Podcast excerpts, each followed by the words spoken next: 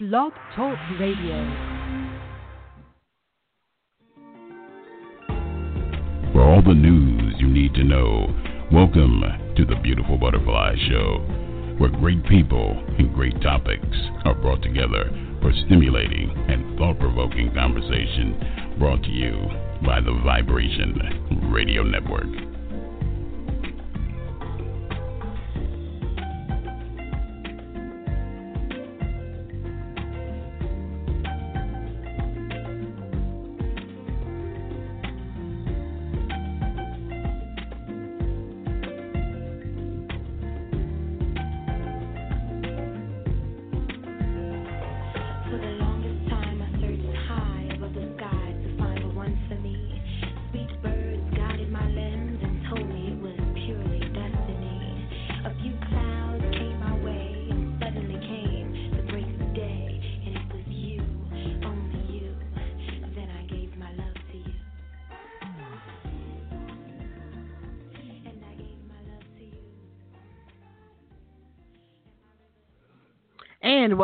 To the Beautiful Butterfly Show. I'm your host, Bianca Fly. And tonight's episode of the Beautiful Butterfly Radio Show is brought to you by no other than Vibration Radio. So big shouts out to Vibration Radio for always supporting us and our platform, you guys. And so tonight, you guys, you're in store for a special treat. We have a new guest, and you guys know how much we love new guests over here on the Beautiful Butterfly Show. And tonight, we're welcoming author Denise Cook Godfrey. Uh, she is the author of Unequally Yoked uh, The Pleasures of Sin Last a Season. And so uh, we definitely got a lot of feedback from folks who had some questions. Uh, pertaining to this book, and we're going to delve into this book and find out what uh, Denise's motivation was for writing a book like this and putting this book out there uh, for everyone to be able to read. And so she's going to share those details and all those great things this evening. And don't forget, if you have a question or a comment, you would like to call in, feel free. The number is 347 326 9139 is the number. And so, uh, what we're going to do, you guys, we're going to take a little commercial break, but we're going to come back. We're going to welcome our special guest, Denise Cook for you guys, right here on the Beautiful Butterfly Show.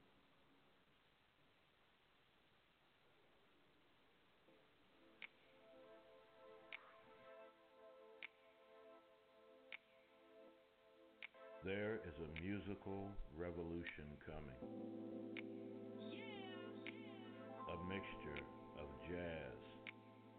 soul, and funk.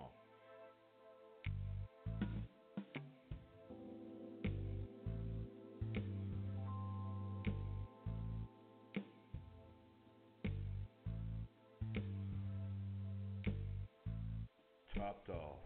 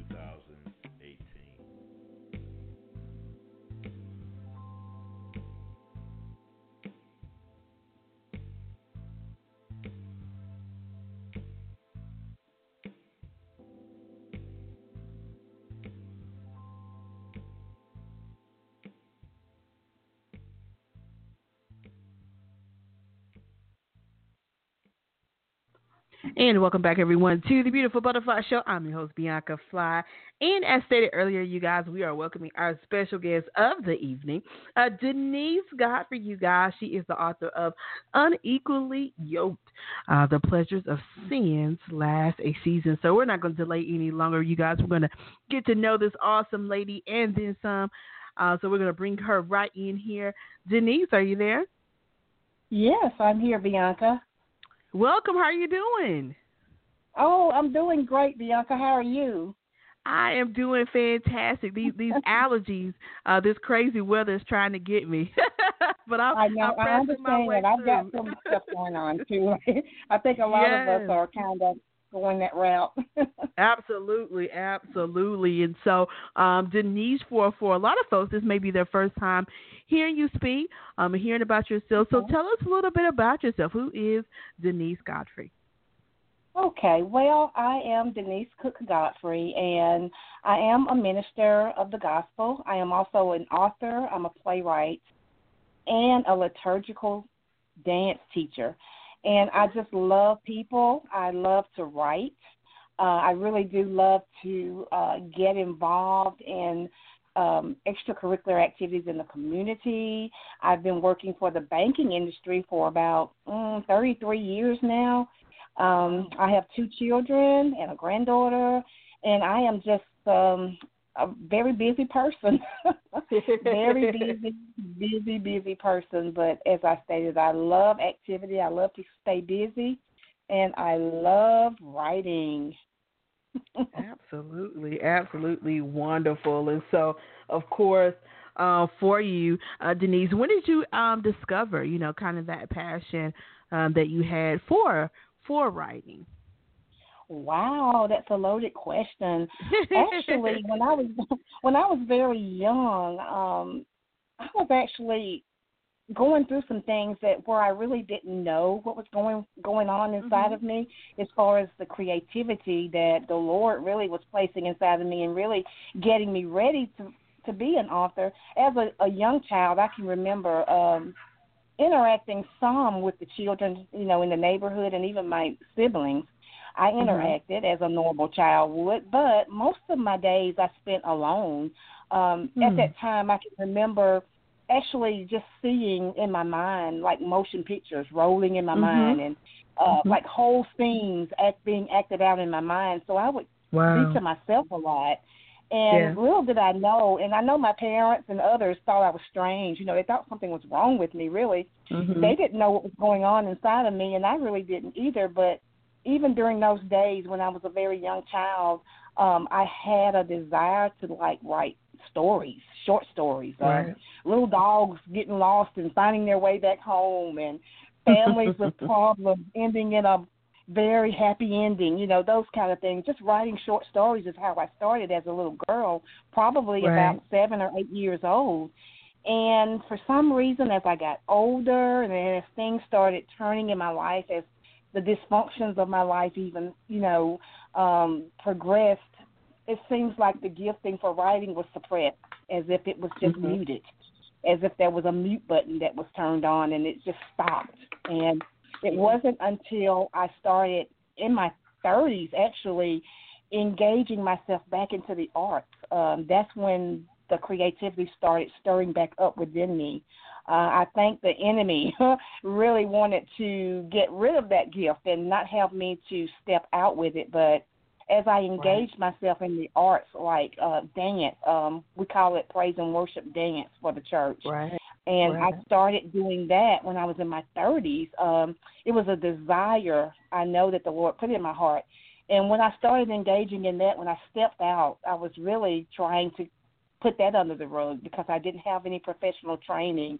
I never Mhm. stepped foot in a dance studio before in my life, uh, being in my 30s. And, you know, I knew that I had a passion for it, but I kept trying to tell myself, no, you can't do that. You're crazy. You can't do that. You haven't had training. But the desire kept intensifying. And some people may be wondering, well, why is she bringing up dance? We're talking about writing. Well, it was actually like one of my dance mentors that actually encouraged me to write my first ebook um, several years ago, around 2011, is when I really stepped out and I, I, I took a class. Actually, my mentor at that time, she encouraged me to take a short class on writing ebooks. And during that time, I really found a passion for writing, um, blogging, and writing inspirational um, Mhm. stories, not stories really, but just inspirational teachings to encourage people uh, from the scriptures and just from real life, and not a lecture, you know, not just biblical lectures, but just using scripture to actually get down with real life. I, I like to call it raw life, you know. Right. And so this Yeah. dance mentor actually encouraged me to do that. So therefore, since then, I have really been stepping out and writing more and writing more. And my very first ebook was done around 2011, and then I began to publish. I got into publishing, um, not publishing myself, but I learned more about publishing. And my first book was actually published in January 2013. So that's Mhm. kind of how how I got started as a published author. Just you know, with a burning desire to encourage and to have the creativity stirred up to just write about real life and do it from a biblical perspective, but really from a real life uh, perspective. I like to keep it real, and I like to touch uh, those places, um, those really hurt uh, places, you know, in people, and get them to see that they're not alone, and that the Word of God has something to say about everything, but just being practical in my writing. So that's really how I basically started. Uh, started out writing nonfiction, just scriptural inspiration. My Mhm. first fiction book, this novella, this unequally yoked. Uh, that's my first uh, fiction novella, and it's it's just been an amazing experience um, because it was a new twist for me, and it actually touched a lot of things in me. It Mhm. actually um, helped me to get out of my box, so to speak, and to do something Right. a little different. So that's in a nutshell is how I actually got started with writing Wow. uh, as far as uh, publishing. Yeah, absolutely. And so, seeing how you have, um, you know, uh, being a, a, playwright and all of these things, and now having this novella, uh, what inspired you the most? Because I heard you mention, you know, kind of stepping out that comfort zone and and touching on some things. What made you um, discover that there was a need for a book um, such as Unequally Yoked? Wow. Um, basically, to see people made whole. I mean, because Yeah. there are so many people, you'd be surprised, and you may already know, but there are so many people in the church, so many Mm-hmm. Yeah. people preaching and teaching, so many people encouraging Mhm. others who are Mhm. so broken and who have masked their pain for so many years until it's almost as if it's just in the back of their mind and their subconscious. Right. And then when certain things happen to trigger things, there's problems. There's uh, behavioral issues. There's things that are happening with, within them that they can't control simply Right. because they have not touched on those pending issues from the past. And that's what really got me going with this unequally yoked because some of the excuse me, some of the portions of this book uh, touch a little bit on my life. It's not a life story about me, and I have to really emphasize that because I live in a small town, and you know, I want people to know this is not my life story, but there are a couple of things in the book that I directly can relate to from my past. Um, even people that I know, and then just sometimes just in the spirit of the moment, the Lord giving you ideas creatively to write and touch on because like I said before, real life issues. People are going through some things that are not pretty. And my passion for writing Unequally Yoked was mainly to see people set free and hurt, not to leave people in the same position that they were in when they first read the first page. But by the time that they get through the whole book, to see that there's hope and that there is a way out and that deliverance is available, uh, things need to be addressed. Uh, this book is full of family secrets, dysfunctions, and the old famous sex too soon. you know, something Oh. that's not covered a whole lot over the pulpit, in my opinion. Uh, I'm not saying it's not covered at all in church or in over the pulpit, but the subject Right. of sex too soon is something that really needs to be touched on because now I can really really relate to that because I got pregnant at age 15 and had my Mm. first child at 16. So Wow. I can relate to the Pandora's box that is open when you Mm. engage in sexual sin too early and Yeah. how much it affects you even as a grown person, you know, Mhm. uh who has changed and who has given their life to the Lord and uh, whatever, but just those things from your past that you were attached to that you did not receive healing for, you know, healing Mhm. on. You know, those Mhm. things can really affect your life as a grown person. You may have Yeah. been a teenager engaging in sex, and then you find yourself as a grown person still broken, still hurt, things that you didn't fix, things that you thought were not fixable. So that's my passion for this book. There is a Bible study guide even uh, in the back of the Oh, book. wonderful. You know, Yeah. there's a guide for each chapter. You can read the guide as you read each chapter, or you can read the entire book and then go through the Bible study guide. You can do it as an individual, or do it as a as a church group, or just as a group, as a book club, Mhm. because um, that's one of the main reasons for writing it to help in that area, to help broken people, especially single people who are Mhm. struggling with sex and love. You know, I tell my youth group at church, you know, sex does not equal love, and and Right. it's a lot of things that the book deals with that is just really, like I said, just raw life. And I just Yeah. had a passion for dealing with it. And it took me a while because I was a little bit afraid Yeah. to step out with this message, you know. And Yeah. um sometimes when people buy the book, I've had a, some people that maybe I grew up under, maybe. And Mhm. oh, I'm gonna get your book. I'm like, oh my God, they're gonna get this book and read it. And be like, what? but I had to come to grips with that because this is uh, what I believe what my assignment was is to Yeah. keep it real. For so long, people have swept things under the rug and not dealt with real issues because they were ashamed or didn't know how to talk about sex or didn't know how to talk about that situation that happened when they were a child, you know, and now, Mhm. you know, we got all these things, these this big tree that has grown up from the roots, you know, that were uh planted, those seeds planted many years ago. Now Right. we got a tree. So what are we gonna do with the tree? Absolutely. And one of the great things I like that you said is that, you know, the discussion about um, sex within the church. Now, for me growing up, uh, we were taught, you know, to not have sex before marriage, but that was pretty much it. Nobody really knew. Okay. The teenagers in the group, you know, really never knew. Like, well, okay, they knew it was a sin, but they didn't know Right. beyond that. You know what? Why not? You know, and so to be able to have a book, you know, that talks about some of the things you know that can occur and to take place you know, I think broadens the perspective and it gives people the inside scoop because I think, you know, people really have no idea. And that's the reason why now you see so many of our youth, you know, eh, I mean, you know, young as 13 now, you know, having babies. You know, because Right. nobody has taken the time to give them the real deal on, okay, here's what you're going to face down the line. Right. You know, here's some things that you know, could be roadblocks and hinders for you down the line. And I think that if we kind of quit trying to sugarcoat it, you know, uh, and and and you know, say it is for what it is, then it allows our youth to see, you know, what's really going on and going on and what's really taking place. And and Denise, I wanted to ask you for you having a baby.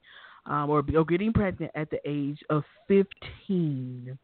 What was your world like at Oh my, 15 oh my and God. pregnant? What was what was Denise's oh world my like? God. Um, Oh my God. time? It was what was my world like?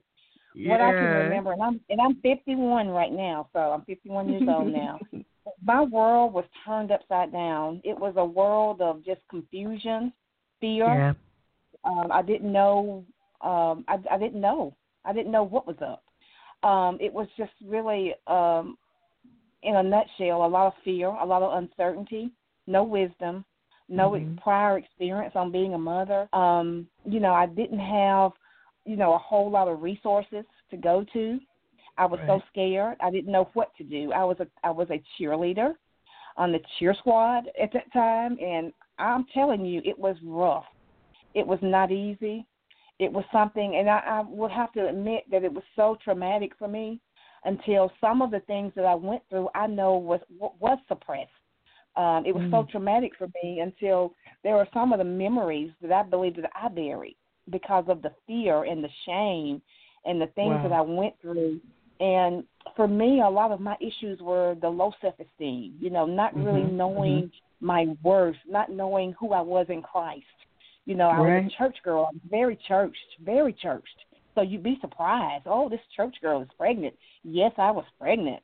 And I did not really know who I was in Christ. I didn't have a strong, a very strong self confidence about myself. And therefore, I was just, I was afraid. I was Mhm. so, and I was humiliated. I was ashamed. Um, it was as if my whole future was just black. I couldn't see. It's like I, if somebody said, "Look down the road and tell me what you see," it was as if I could just look down the road and not see anything, except just Wow. darkness or or a mutation of what was there. So it was not an easy ride. Mhm. So I like to tell people you you need to think about that. You don't want to become a mother before your time. Um, it's just not. It's I mean it's just not what people imagine it to be.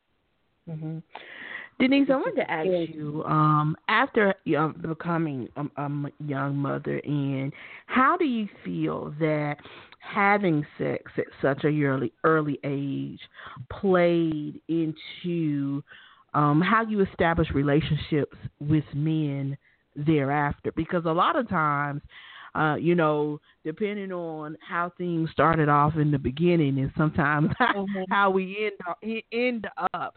And so for you, having you know being a parent early, how did that set kind of set the stage for how relationships went for you after that point? It was a little bit confusing, but at the same time, you were always kind of looking and just kind of Yeah. saying, "Well, is anybody going to look my way? Is Right. anybody is everybody going Right. to is everybody going to be able to date except me? I've got a child now. Is anybody going to even want to date me?"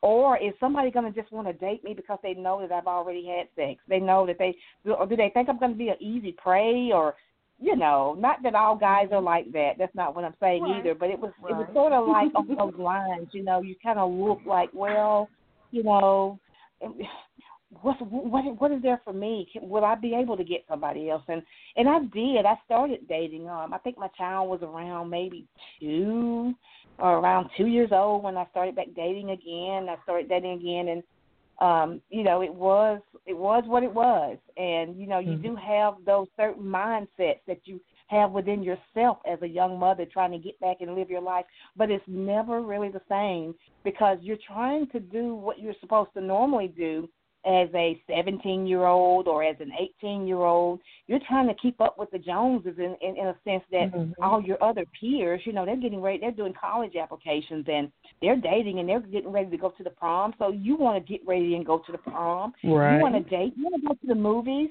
but you've got a child. So who's going to Mhm. keep your child?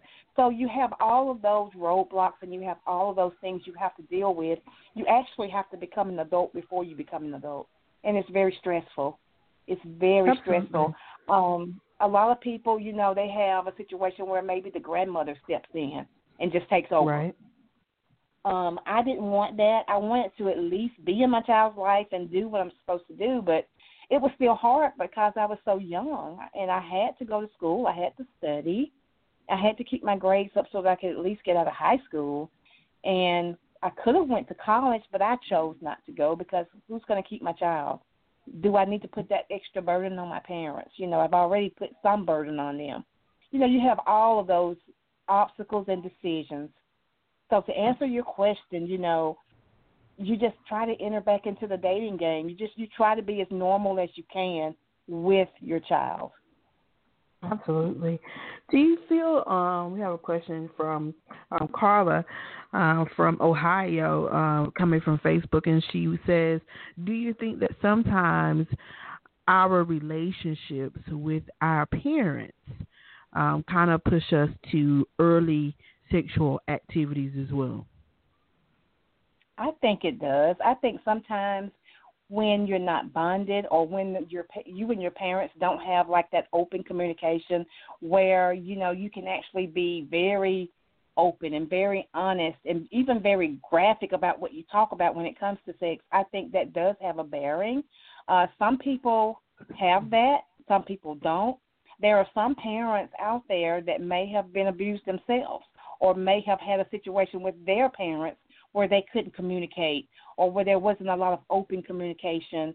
And different mindsets also play a big part in that. I think that to answer her question, yes, I think the relationship with the parent is very vital because of the communication, especially with the daughter and the daddy, the daddy and the daughter syndrome. I mm-hmm. think all girls just need their daddy. They need daddy, they need daddy so desperately. And when the daddy is absent or when the daddy's in the house but yet not connected, it really has an effect on the daughter, on the girls. It just has such a, a huge effect because a lot of times, even with myself, I would have to admit, there's been times down through the years when you begin to look for something you didn't get in a man or in a in a spouse or in a mate or in a boyfriend. Right. So it's very imperative that there is open communication in the family, that there is um, just that bond where you can just talk, where you can talk about condoms, where you can talk about um, what what do you just expect when you go out on a date with a boy? You know Mm-hmm. that that father is there, and that that father puts the fear of God in that date. When he gets ready to take his daughter out, you know, just, I just think that that's very, very important. Very important. Absolutely. Absolutely. I hope I answered her question. Oh, yes, I believe you did. Absolutely. And so, with this book, um, unequally yoked, uh, for you, what have you found um, in, in writing this book? Um, and I know you mentioned, you know, kind of um, stepping outside um, of, what you normally write about and thus far. Um, what did it feel like to share, uh, to write this book? What was that process like for you to um, be able to actually write this book and and share uh, some of the things that you shared? Well, it was just it was very adventurous. Um and then there were times when I was laughing at myself as I wrote. There were times when I was crying. There were Yeah. times when I was like, "Oh my god, I did not know that I could even write such a such a thing as this." you know. It was it was very moving, uh, and it really Yeah. changed my perspective on some things. Even being the age I am, you know, going through some things already in my life, it really opened my eyes to a lot of things as well, as far as just life, as far as the consequences of life. You know, every mm-hmm. choice has a consequence, whether that choice is going to be positive or negative. You know, it really got me thinking really hard, even about my my daughter, my granddaughter. You know, just really staying close enough to them to let them know about healthy choices. So writing this book was it was a it was a great adventure. It it took me a while because I would write and stop, and then I would pick it back up again, and then I would be a little fearful for letting it go, and then I was like, people are gonna think I'm crazy for writing about this. You know, just all these thoughts coming to your mind. But Mhm. thanks be unto God, I finally just pushed myself, and I finally completed it, and just and then bringing an editor in, you know, having to let your baby get into somebody else's hands for them to read and to you know go over everything and read. But I had a great editor. I really did. I'm not sure if she's listening or not, and I would say this if she's listening or not. I had a great editor, and actually, she was my first editor because the other books that I did, I self-published and I just sort of edited myself, which was a mistake. But um this particular book, I let it go. I put it in the hands of an editor, and this woman was amazing. Her name is Myra Rutledge, and she was amazing. She is amazing. She edited the book for me, and she just did a great job. Um, you know, just looking through it and and making sure everything you know came together and made sense, the wording and all. But this this book was just like I said, it's my first novella. It's my first fiction um, what they call Christian fiction, but it's real to life, and it was just it, it sort of changed my life in a, in a sense. I mean, I know, you know, I'm the author, but it it just did a lot on the inside of me to be able to pen it and just to be able to see people. Uh, all of the reviews so far that I've gotten have just been five star. I mean, to God be the glory, of course, but just people just have really taken it in and have really been touched and blessed by it so far. And I Right, hope to absolutely. bless so many more people with it. Absolutely, and I'm glad. You know, uh, and as you said, you know, in the process of writing this book, you kind of wonder, like, oh my gosh, like, what are people, what are people going to think as I, I'm writing a book about this? But oftentimes, we we don't realize, you know, that um, a lot of people have a lot of things in common. So you have a lot of people who have made those decisions, you know, early on as a youth, um, to have uh, sex um, at a very young age, um, and, and and things happen, and they didn't always know, you know, is am am I the only person that went through this? You know, am I the only person that ever experienced that? You know, so to be able to have a book like yours, who people are able to identify, you know, it speaks volumes. You know, with people. Yes, yes, absolutely.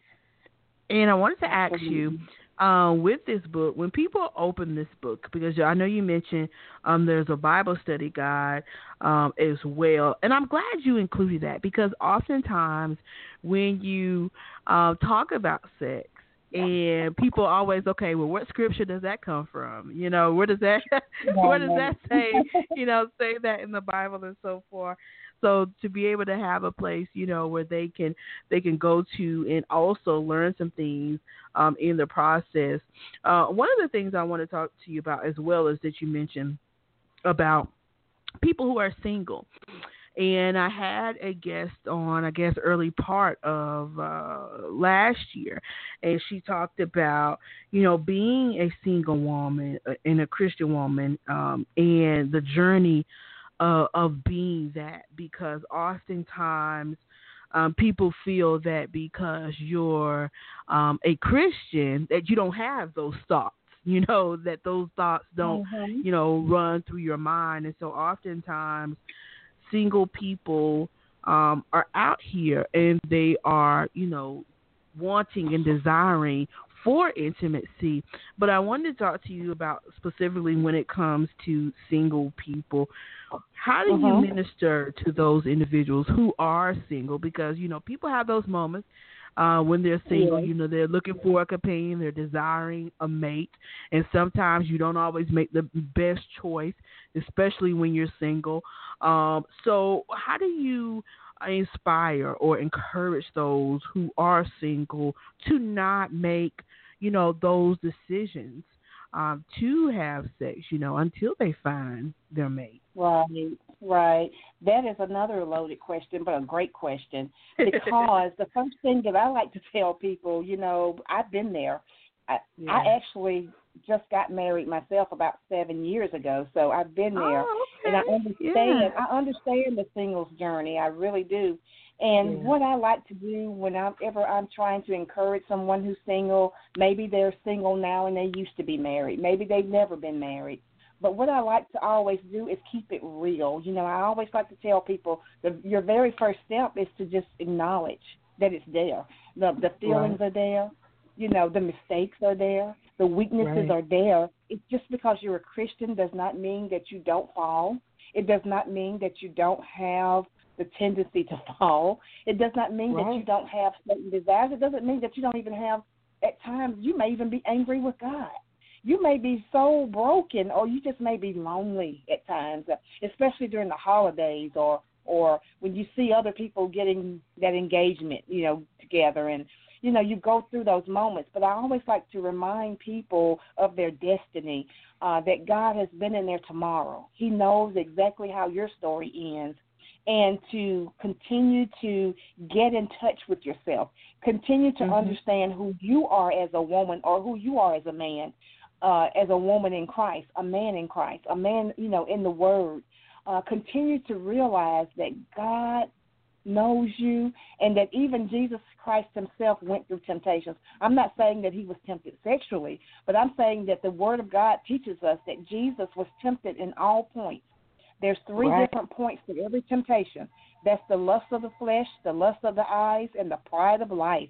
All of these three Absolutely. points, every other temptation falls under those.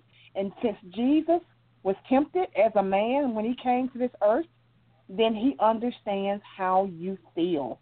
So you go to him, you cry to him, you talk to him like you would talk to a best friend, and you just spill it out, and you just admit that you have these things going on, and you cry out to God, and you begin to trust God. Because a lot of times God is speaking, He's opening doors, but because this is such a sensitive subject, and because Right. it's something that really touches on something that is so so dear to our heart, we can miss it We can miss it. Absolutely. And I like to tell people that you need to really try to avoid what we like to call certain sex traps. There are certain Mm. sex traps out there, and Okay. especially if you are dating. You know, if you're dating, you know, you want to avoid certain things. You know, you want to avoid certain places, uh, Mm-hmm. certain moods and attitudes. There are certain things that you just have to avoid because Yeah. you're single, because you Yeah. love the Lord for real, because you want to be holy and live right. Right. But then you Right. realize that there are times when you will fall if you're Mhm. not careful. And if you Yeah. fall, you have to get back up. You cannot live your life in condemnation. And a lot of people may not agree with me when I say this, but you cannot walk in the spirit of condemnation when and if you fall as a Christian single. You have Mm. to dust yourself off and keep going because what Yeah. you do, you do suffer the conviction and you do admit to your wrong and your guilt Right. but you do Right. not fall into condemnation as as if you're condemned and hopeless because God Right. understands your weaknesses Right. and he knows Absolutely. that you're but the he knows it. Absolutely. You just have to you have to get with God. And one last thing I want to say on that, and I love to talk about this in on every subject that I talk about, and that's the subject of worship. Because Mhm. worship, when you really become a true worshiper of God, worship is nothing but being vulnerable to another person. It's Mhm. giving yourself to another person, being vulnerable. Right. You know, when when you're in a relationship, a marital relationship, maybe it's a new marital relationship.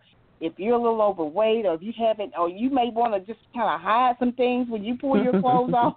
Well, hey, that's the way you do with the Lord. You pull your clothes Right. off with the Lord, so to speak. You just let it all Right. out. You tell him about your ugly secrets. You tell him about your desires. You tell him about everything that you have suffered.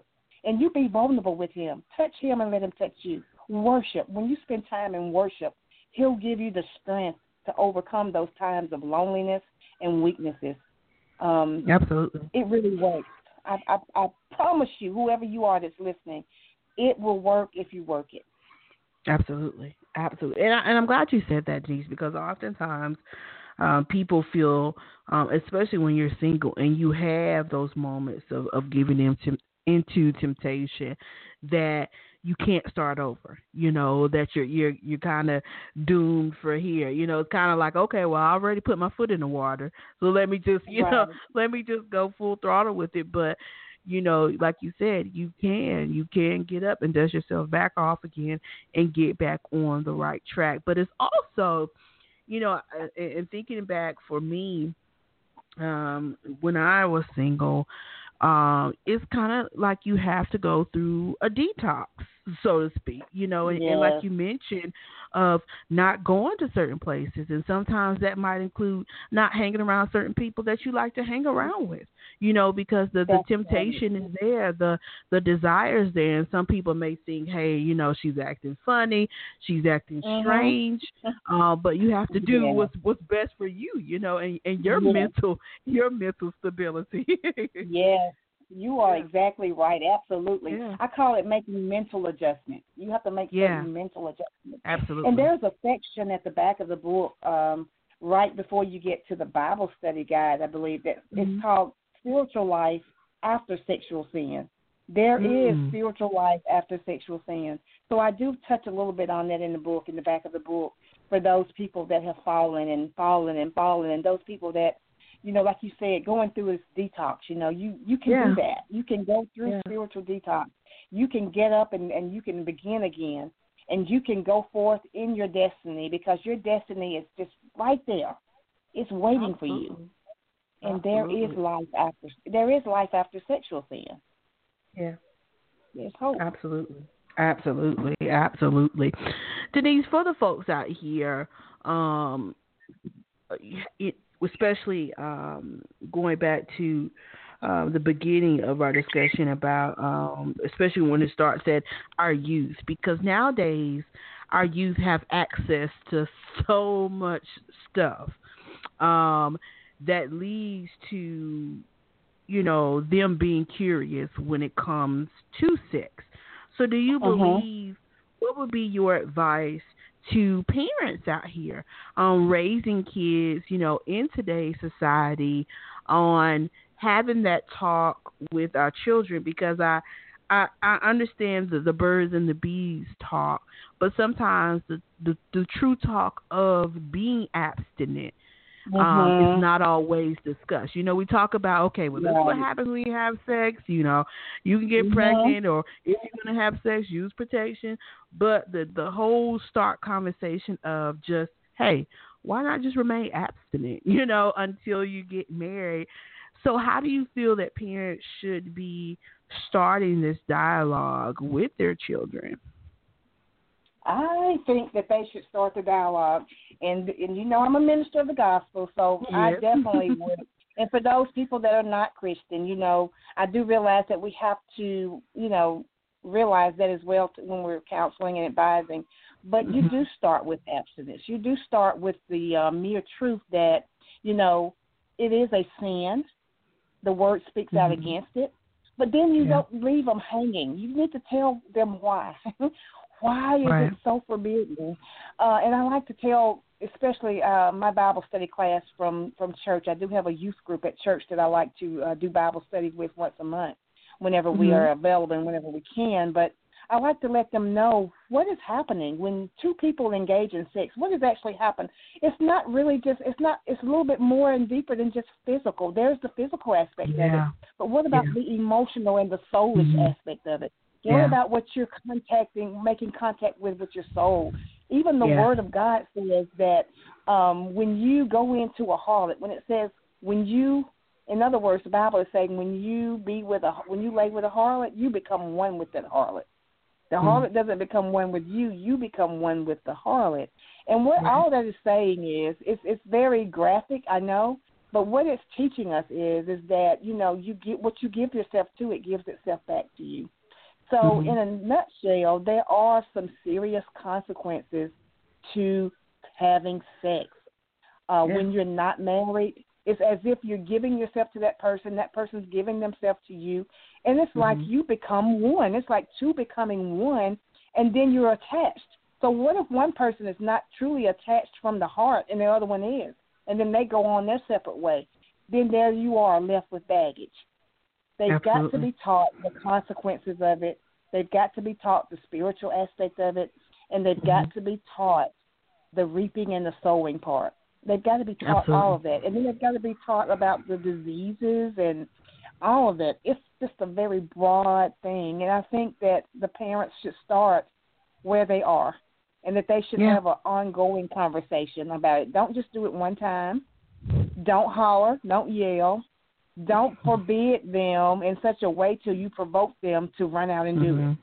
Because Mhm. I'm telling you, you can actually provoke a person to go forth and do something like that. Absolutely. And and I'm a firm believer it's all in um your message.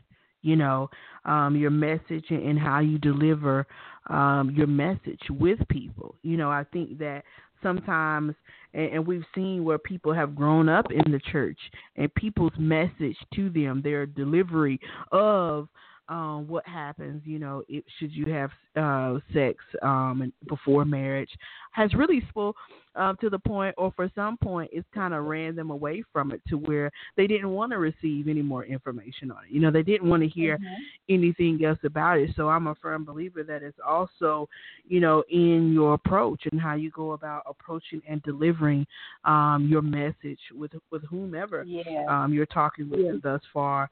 Um, and so for you, um, Denise, um, at the end of the day, when people go and they purchase uh, unequally yoked, the pleasures of sins, last a season, what do you want them to be able to take away uh, from this book?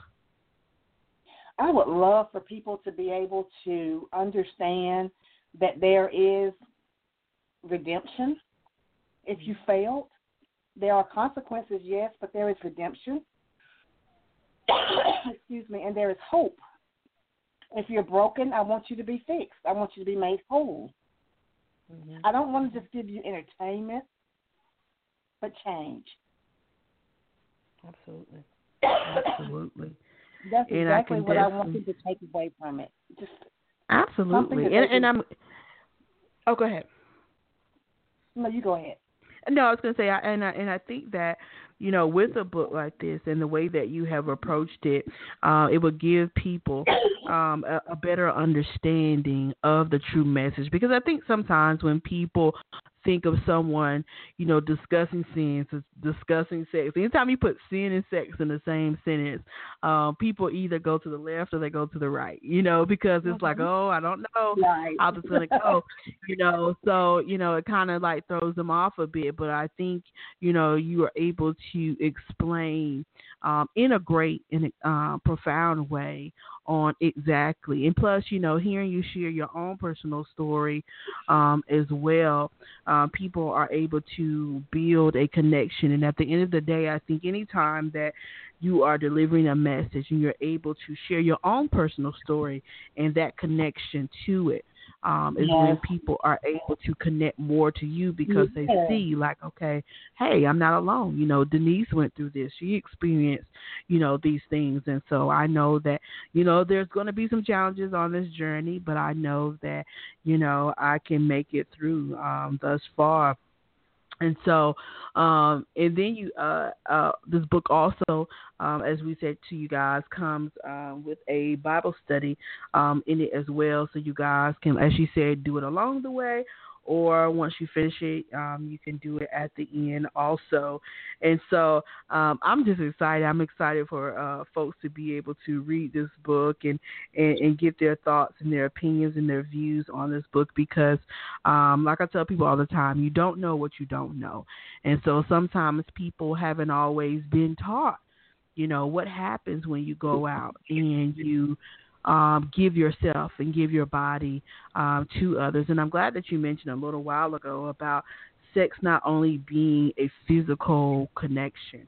Uh, because right. I, I am I'm 100% sure that you know connection uh, sex also uh, is a a connection of the soul and a connection of the mind and so yeah. sometimes um and if you talk to certain people people will talk to you about you know what happens when they have you know be you know had sex with someone and and those emotions and those things that come out of that you know and thus far. And so we have to you know keep those type of things in mind. And and and as you said you know when we're going through that process of just working on ourselves and our spiritual journey we have to know um our limits we have to know uh, what positions and not positions to put ourselves in when it comes to people, places, and, and things, and all of those nature. And so I am glad that uh, you you wrote this book, and I and I truly hope that uh, people are, get it and they uh,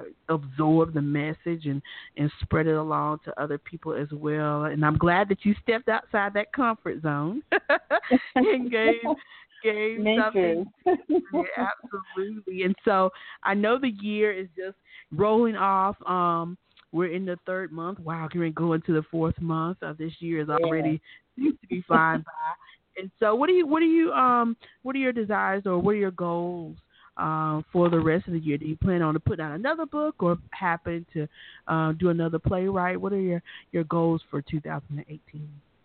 Well, for 2018, thus far, I have just finished the draft form of a new stage play that I've written. Um, it's called All Churched Out, and hopefully, prayerfully, we'll be able to direct that play around summer. If not, we'll we'll keep it till the fall or do it early next year. But I also would like to do a sequel to Unequally Yoked uh, I want to call it unequally yoked reaping the harvest, and it's just an idea that I have. I've started on it somewhat. I'm still kind of in the stage of just trying to find the time to get to myself and just pour out and write more concerning our main character from the book. So I would like to do a sequel, and I would also like to do a book to the play that I've just written. So I don't know if I will really um if it's really feasible to finish all of that for the whole year because of what's going on now with the dance mm-hmm. ministry and with other ministry aspects that I I work in. Right. But those are some things that are on my heart for this year. I desperately mm-hmm. want to um, do a sequel to Unequally Yoked. I desperately desperately want to finish that. So that's what that's what's going on right now. Awesome, awesome, awesome. Well, Denise, I definitely want to thank you for coming on and sharing this amazing book with us and uh, just bringing us a awesome, awesome message. And um, I can tell that you are definitely passionate um, about what you do and what you put out here for folks um, to be able um, to read and to enjoy. And so, um, overall, um, for those folks out here listening, uh, what would be your words of advice uh, to those who, you know, th- it may be a struggle for them. It may be a struggle to, you know, remain abstinent or or going through the journey of, of waiting, you know, for that right person to come along. What would be your words of encouragement to those individuals? My words of encouragement would be to stay close to the Lord through prayer, Bible reading, and just really worship. And find yourself some very some very good worshipful music, even if it's just instrumental, to relax you and to bring peace upon you. And an accountability partner would be great. I mean, if you just had someone, and that's very hard, and I would just really advise you to make sure that you know the people that you are hanging with, the people that you are giving yourself Mm. to, uh, make sure that they are worthy of you. Make sure Yeah. that they understand what you're going through, and that they're not going to judge you, and that they can be there to to pick up the pieces when you do fail or if you fail. Just um, Right. just hang in there, and just know that God understands. He knows about you. He knows about your past, and your destiny is in His hands. Everybody's destiny is in God's hands, and destiny has a voice. I like to teach that because your destiny cries out to God, and God understands where you're going. So if you are in that position right now where you're lonely, where you get you get to a point where you get discouraged or whatever, just continue to connect with God in that place and just know that you're loved greatly by him and just continue to strive. Continue to believe that you will not be in the same place, you know, this time next year. Just continue to believe that if, if you understand and know that the will of God for you is to be married, is to be happy with, with a, a mate, just know that God has already worked it out for you. Absolutely. Absolutely, absolutely love that. And uh, once again, thank you so much for coming on here and joining me this evening. And I hope you'll come back again uh, once you finish up um, those other projects. And we would definitely love to have you back on to discuss those as well. And uh, I just definitely thank you for sharing your message, uh, your your message and your love for God and and the message that you want to deliver for others. And so I definitely thank you uh, for coming on here and, and sharing with me and the listeners this evening.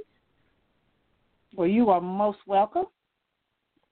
Absolutely. And so uh, I hope you have a great rest of your evening and weekend. And I'll be talking. Oh, uh, before we leave, um, Denise, tell the folks out here um, how they can go about connecting with you um, as well as purchasing um, Unequally Yoked.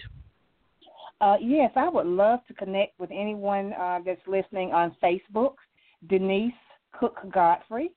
I do have an email address, uh, dcookgodfrey at gmail.com. And I have a website with a lot of more inspirational stories on there, and it's www.worshipfulministries.com. Again, that's www.worshipfulministries.com. So you can get me on Facebook, and then I can pass along this information again if you need to. Also on Amazon.com, just type in Denise Cook Godfrey, and all of my books should come up there. So there's lots of ways that you can connect with me. Uh, Amazon.com. Awesome, and I will um, be putting um, her um, link information as well and website information on the Beautiful Butterfly Show page, so you guys may um, have access to it as well. And so, once again, Denise, thank you so much for coming on here. It's a pleasure having you, and I hope you have an incredible rest of your evening and weekend. And I'll be talking with you again soon. Thank you, Bianca. It was a pleasure. Pleasure being here. Thank you. Bye bye. Bye bye. Thank you. Bye bye. All right, you guys. That was author and minister uh, Denise Cook Godfrey um, of Unequally Yoked The Pleasures of Sins Last a Season.